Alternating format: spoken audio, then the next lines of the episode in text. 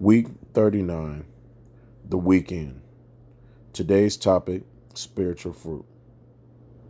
And this I pray that your love may abound still more and more in knowledge and all discernment, that you may approve the things that are excellent, and that you may be sincere and without offense until the day of Christ, being filled with the fruit of righteousness which are by Jesus Christ, the glory and praise of God. Ephesians chapter 1 verse 9 through 11. One of the primary reasons God saved us was so we might be fruitful and produce disciples. He did not save us just so we can go to heaven when we die. Rather, he wanted the character of Jesus Christ reproduced in us. We are to live in flesh, but not of the flesh.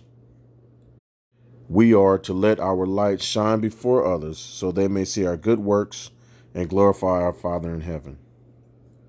Our Lord has saved us by grace. He has a plan for our lives, and He has ordained that we walk in good works while waiting on His return. God is somewhat like a father who is raising a large family. He is pleased to have the, the family, and he is delighted we are members of it.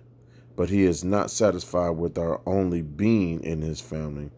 He wants us to grow up to be good citizens, spiritually speaking. He wants productive children who accomplish great works for his kingdom. Paul's deep desire was to walk in a manner worthy of the Lord, and he wanted to bear fruit that would remain always. Even after his life on earth was over, we should have the same desire as the Apostle Paul. Father, my deep desire is to bring you joy and to produce spiritual fruit that grows from my walk within you. It is in the mighty and matchless name of my loving Savior Jesus Christ that I pray. Amen.